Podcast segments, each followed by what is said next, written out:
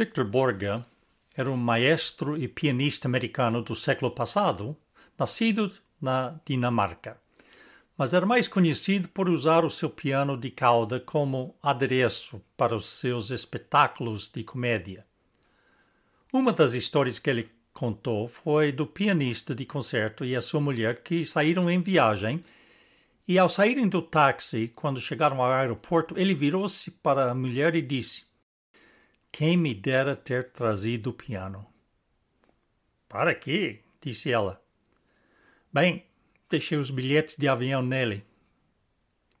Hoje em dia, os bilhetes de avião e papel são coisa do passado. Mas se Abby e eu estamos fora de casa e de repente um diz: Quem me dera ter trazido o piano? O primeiro pensamento do outro é: O que é que esquecemos desta vez? Em todos os nossos anos e muitas viagens, eu não acredito que alguma vez partimos e deixamos um dos nossos quatro filhos para trás por engano, embora tenhamos ouvido e lido sobre casos desses. Não quer dizer que nunca deixamos algo para trás. No ano 1966, no verão, entre os meus segundos e terceiros anos de universidade, Abby ia para Colorado de férias, onde a minha família vivia. E lá ia encontrar-se com os pais dela, depois do pai acabar de pregar uma campanha de avivamento no estado de Indiana. Eu demiti-me do meu emprego de verão e ofereci-me para a levar ao Colorado. E no caminho decidi que seria melhor casarmos lá em agosto, em vez de esperar pelo Natal quando uma ou outra das nossas famílias teria de viajar no inverno para o casamento. Foi uma decisão feita, tomada em cima da hora.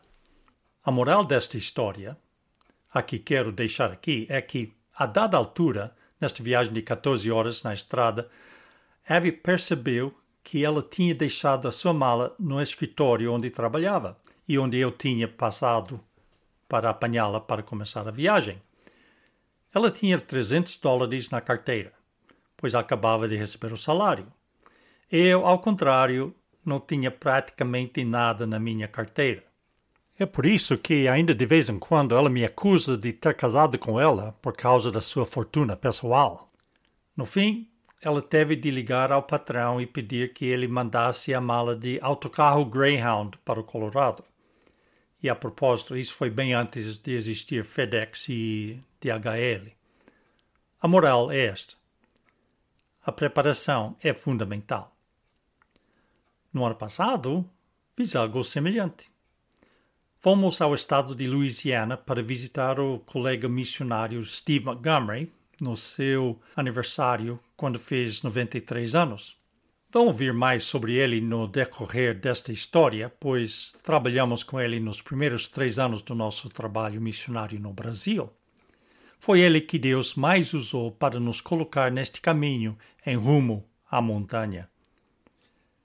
Quando chegamos a Louisiana, a igreja lá convidou-me para pregar, mas a meio caminho para lá, que leva cerca de quatro horas, eu percebi que tinha colocado na minha mochila tudo o que precisava. Mas no momento de sair de casa, deixei-a na sala de jantar numa cadeira. Eu estava sem escova de dentes, sem meus óculos de leitura, sem meus medicamentos, até sem minhas Bíblias.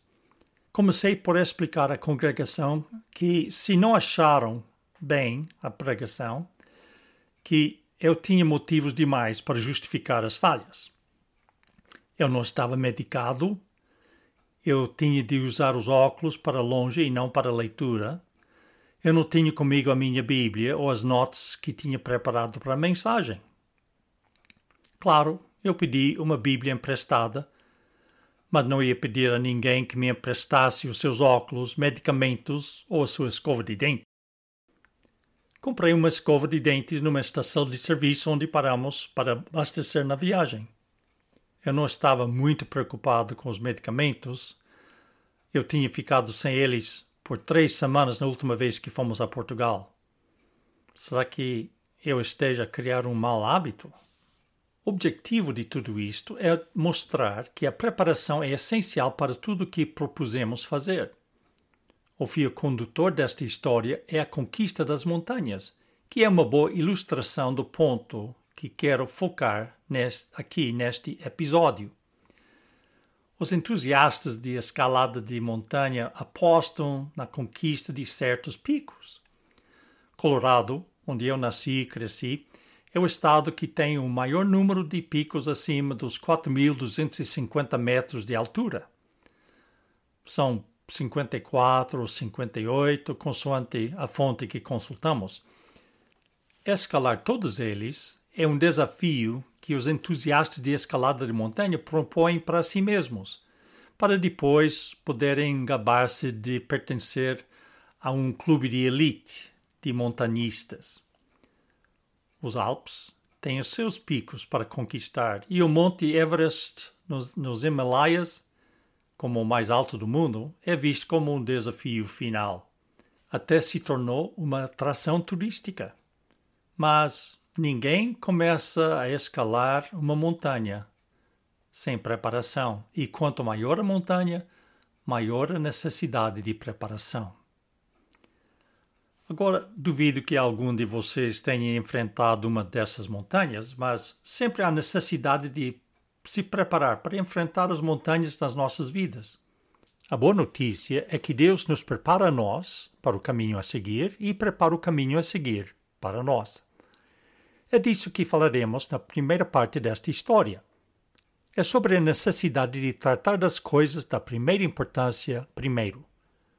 Foi assim que Deus nos preparou para o caminho a seguir, e como também preparou o caminho à nossa frente para nós. Isto é crucial. Devemos sempre lembrar que Deus já sabe de cada montanha que vamos enfrentar na vida. Algumas das montanhas Ele retira a maioria delas, provavelmente, que não vai, não, não vai tirar. Mas ele nunca vai nos deixar despreparados para a subida. Há três áreas que quero focar. Deus prepara-nos a nós, Deus prepara o caminho, Deus prepara os meios. Deus prepara-nos a nós. Consideremos estas palavras de Jeremias 1, 4 a 10. Jeremias diz: Assim veio a mim a palavra do Senhor, dizendo: Antes que te formasse no ventre, eu te conheci, e antes que saísse da madre, te santifiquei.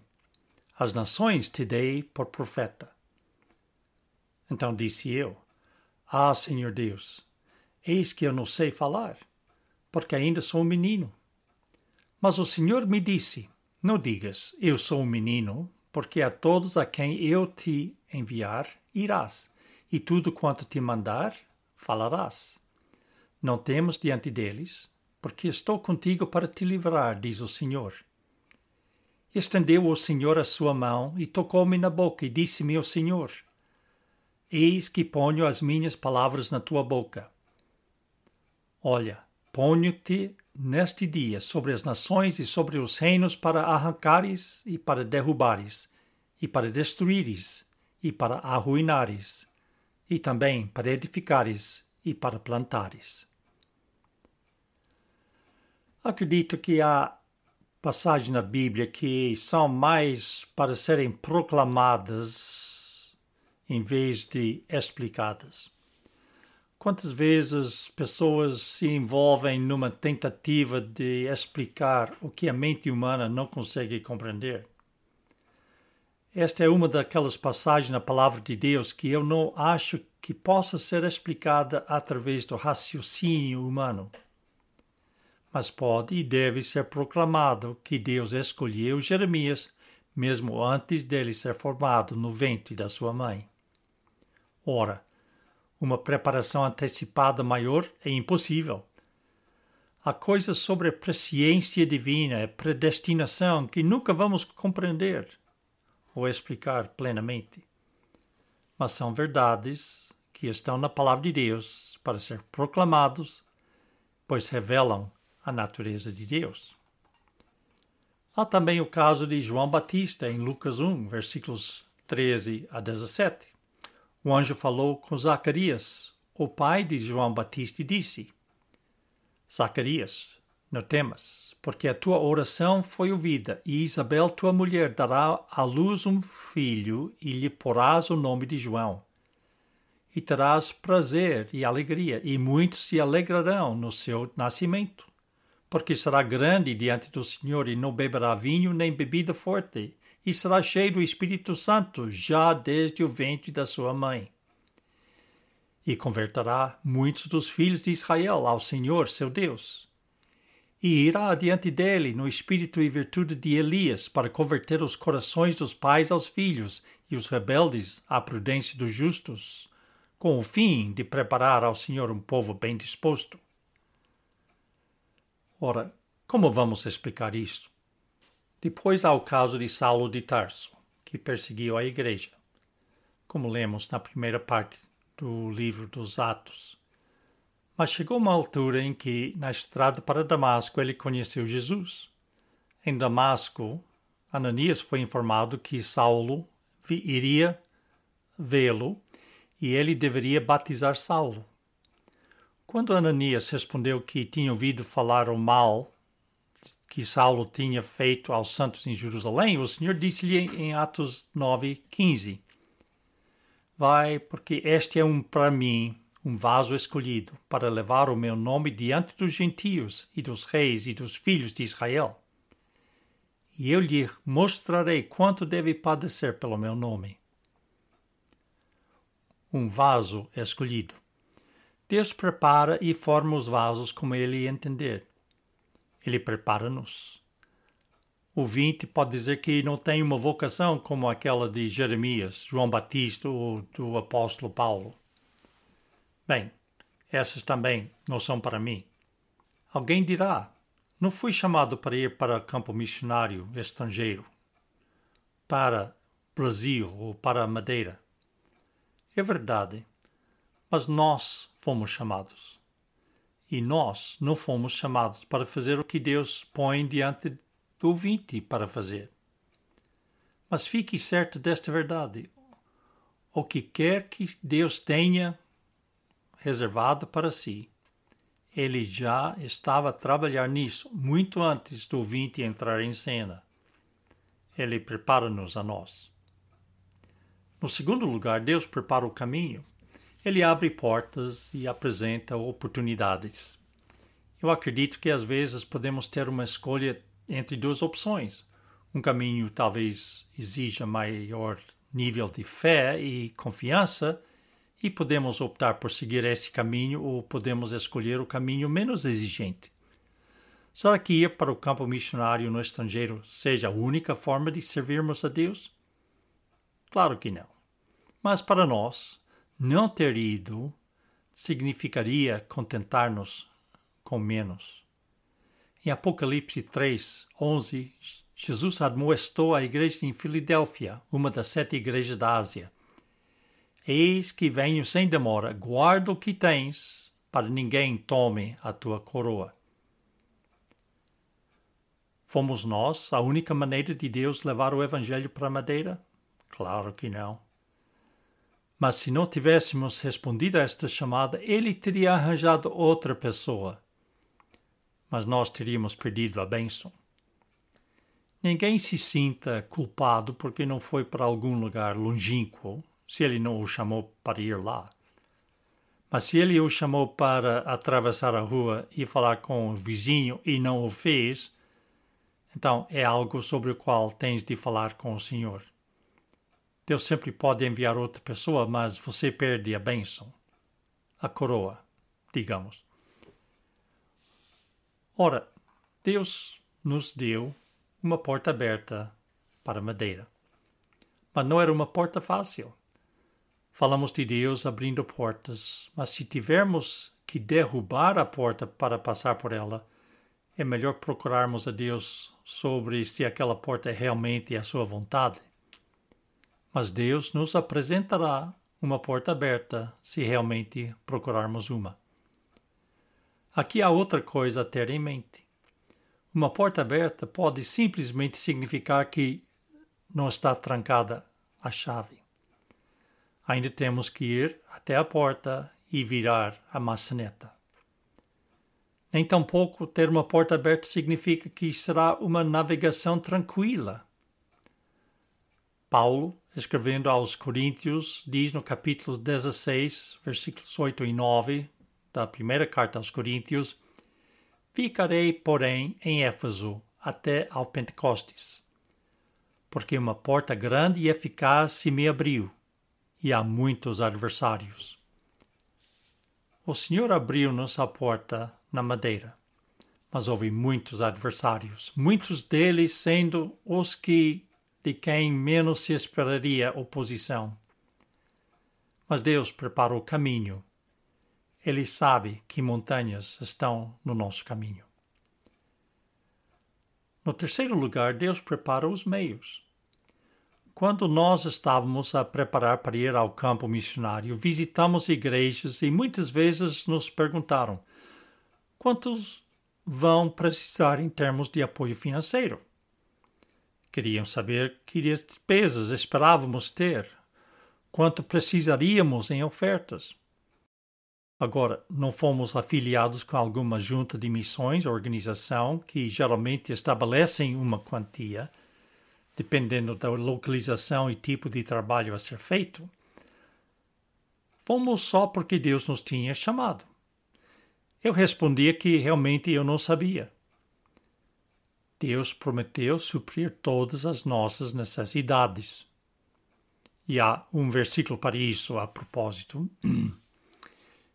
Eu não fazia ideia das nossas futuras necessidades, mas confiei no Deus que sabe e que ele iria satisfazer essas necessidades. Agora, nunca disse assim desta forma, mas vou fazê-lo agora. Acredito que Deus prometeu dar-nos tudo o que precisamos. E tenho a certeza que vamos precisar de tudo que Ele nos der. Há aquela passagem em Lucas 14, onde Jesus fala com seus discípulos e diz, nos versículos 25 a 33, Ora, ia com ele uma grande multidão, e voltando-se, disse-lhe: Se alguém vier a mim e não aborrecer a seu pai e mãe, mulher e filhos, irmãos e irmãs, e ainda também a sua própria vida, não pode ser o meu discípulo. E qualquer que não levar a sua cruz e não vier após mim, não pode ser o meu discípulo. Pois qual de vós, querendo edificar uma torre, não se assenta primeiro a fazer as contas dos gastos para ver se tem com que acabar. Para que não aconteça que, depois de ter posto os alicerces e não a podendo acabar, todos os que a virem comecem a escarnecer dele, dizendo: Este homem começou a edificar e não pôde acabar. O qual o rei que, indo à guerra contra outro rei, não se assenta primeiro a tomar conselho sobre se com 10 mil pode sair ao encontro do que vem contra ele com 20 mil. De outra maneira, estando o outro ainda longe, manda embaixadores e pede condições de paz. Assim, pois, qualquer de vós que não renuncia a tudo quanto tem, não pode ser meu discípulo. Fazer as contas, calcular os custos, também faz parte da preparação. Os meios quanto vai custar. Mas quando contamos o custo, normalmente apuramos quais são os nossos recursos e quanto que temos. Quando Jesus alimentou a multidão dos cinco mil homens e suas famílias, ele mandou os discípulos a dar-lhes comida. Mas como? disseram. Jesus respondeu: O que tendes? E daí contabilizaram os seus recursos tinham cinco pães e dois peixes, e sabiam que não era suficiente. Mas é isto precisamente o objetivo do milagre. Eles estavam a focar a tarefa do lado errado. Então Jesus disse: Dá-me o que tendes. Agora, Pedro, o que que vocês têm? Jesus poderia ter perguntado, não é? E os discípulos teriam que responder: Agora não temos nada. Quando Deus nos diz para contarmos o custo, Ele não está a pedir para contarmos o que temos ou como podemos contribuir para a causa. Ele pede-nos para contabilizar o que estamos dispostos a perder, o que estamos dispostos a renunciar. Qualquer de vós, de vós que não renuncia a tudo quanto tem, não pode ser o meu discípulo. Será que temos de largar tudo? Muito raramente mas temos de estar dispostos a renunciar tudo. Afinal, o custo somos nós mesmos. Neste ponto de preparação dos meios, penso desta forma. Quando embarco num projeto e acreditem que não posso enumerar quantos projetos já tenho feito ou a variedade deles, mas a primeira coisa que faço é pensar em tudo que vou precisar para o projeto: as ferragens, os materiais, a madeira, as ferramentas e faço uma lista de tudo. Aqui nos Estados Unidos eu vou ao Home Depot com a minha lista. Compro a madeira, os parafusos, os pregos, certifico-me de que tenho as ferramentas de que preciso e depois começo a trabalhar no projeto mas nunca falha. Há sempre algo que esqueci. Algum passo no processo que eu não tinha previsto. Um desenvolvimento imprevisto, como uma ferramenta que avaria, ou eu quebro a única broca do tamanho que preciso. Os parafusos ou pregos são do tamanho errado. Acabo sempre precisando de voltar à loja e arranjar mais material. Mas quando confiamos em Deus para fornecer todas as nossas necessidades, podemos ter a certeza que Ele sabe tudo sobre essas contingências desde o início. Ele fornecerá todas as necessidades, Ele vai nos preparar de todas as formas para o que Ele tem previsto para nós. Não temos desculpa para não estar preparado ou para estarmos mal abastecidos. Jesus contou a parábola da festa de casamento em Mateus 22, quando um homem entrou na festa sem as vestes próprias. O rei perguntou como ele conseguiu entrar sem o traje nupcial. O homem emudeceu, ficou sem palavras. Expulsaram-no para as trevas exteriores. Ora, Jesus contou esta parábola como um aviso para estarmos preparados para quando ele vier, para que estejamos preparados e não nos envergonhemos. Ninguém terá uma desculpa perante o trono de julgamento. Deus fez tudo para que possamos estar preparados. E aquela preparação é Jesus em si e conhecê-lo pessoalmente. Entre o meu primeiro e segundo anos de universidade, passei o verão em casa da nossa quinta e, nesta altura, consegui um emprego temporário durante um mês a trabalhar na fábrica de siderurgia em Pueblo, Colorado. Durante este tempo, os meus pais e as minhas irmãs foram de férias e deixaram-me sozinho. Coube-me a mim cuidar das galinhas, porcos e vacas da quinta e depois ir trabalhar para a fábrica. Um dia tive de fazer todas as tarefas apressadamente antes de ir trabalhar.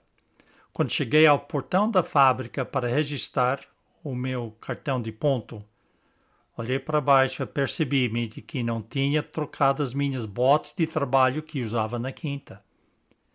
Tinha me esquecido de calçar as botas de segurança reforçadas com aço nas pontas que eram obrigatórias para o trabalho que estava a fazer.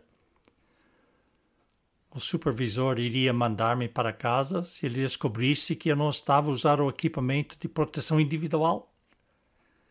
Eu não sabia o que poderia acontecer, mas eu não queria também descobrir. Lembro-me de que passei aquele torno de oito horas a esconder os pés para que ninguém reparasse que eu não estava bem vestido. Algum dia estaremos perante Deus, e se não estivermos preparados, ficaremos verdadeiramente envergonhados. porque não teremos desculpa. Lemos e sabemos daqueles que foram para o campo missionário e depois regressaram com uma sensação de derrota ou frustração. Não cabe a nós ajuizar se ou em que medida eles cumpriram a vocação de Deus.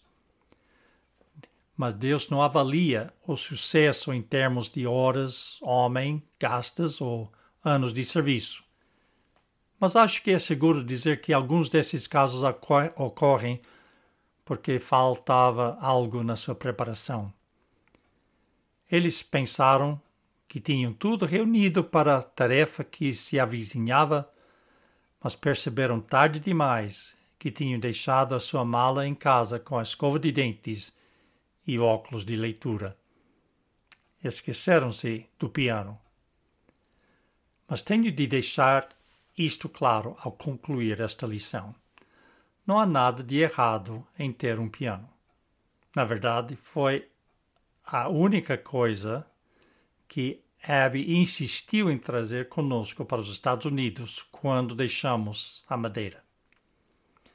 Ela falou mais em trazer o piano do que em trazer-me a mim. Espero que seja porque ela considerou a minha ida como um dado assumido. Mas a lição é esta: não é o piano que é importante, porque não é o piano que nos garante o embarque no avião. O bilhete é tudo o que precisamos para isto. Esse bilhete para o sucesso nas nossas vidas, para que cumpramos com as nossas tarefas e superemos as nossas montanhas, é conhecer o próprio Deus numa relação íntima e pessoal, descansando no fato de que Deus só é tudo o que precisamos. Porque já chegamos à conclusão de que, além dele, não temos mais nada. Quantos de nós continuamos a olhar para quantos pães e peixes ficam nos nossos cestos, em vez de darmos o que temos ao Senhor? Pense na quantidade de tempo e energia que gastamos ao planear e formular estratégias em como vamos conseguir levar o piano conosco quando tudo o que precisamos é o bilhete.